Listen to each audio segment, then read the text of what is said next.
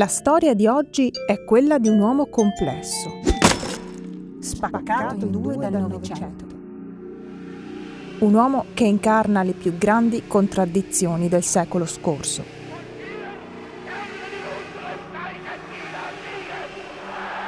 behalf of the Royal Academy of Sciences, I wish to express our admiration Conrad Lorenz è un nome che si trova spesso sul dorso dei libri nelle biblioteche di tutto il mondo. E ha ragione. I suoi studi sul comportamento degli animali gli valsero un premio Nobel nel 1973 e il suo libro L'anello di Re Salomone è un esempio magistrale di come si debba fare divulgazione scientifica.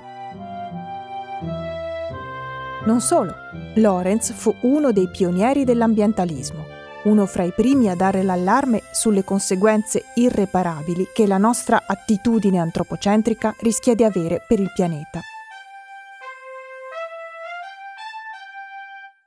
Eppure, eppure Konrad Lorenz era un nazista.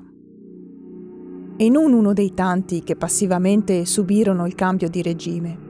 Anzi, sfruttò prima la sua vicinanza e poi la sua appartenenza al partito per ottenere incarichi accademici, nel 1937 e nel 1940.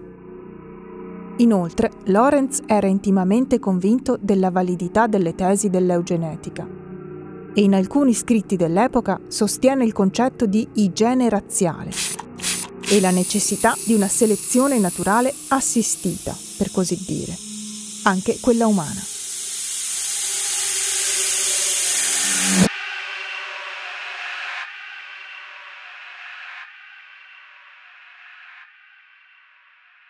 Lorenz fu il simbolo vivente di una scienza per nulla neutrale, con la quale oggi ci risulta difficile fare i conti.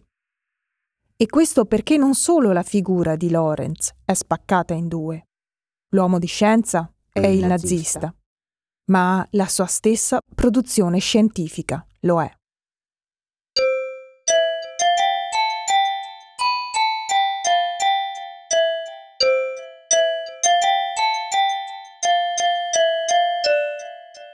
Le Tovagliette sono un podcast prodotto da Kaleid Acoustics. Il contenuto è Farina del Sacco di Lorenzo Tognato. Il suono è Farina del Sacco di Maria Conterno. E voi l'avete letto l'anello di Re Salomone? Conoscevate il passato oscuro di Conrad Lorenz? Che ne pensate del rapporto fra scienza e potere? Fatecelo sapere sulla pagina Facebook di Kaleid Acoustics.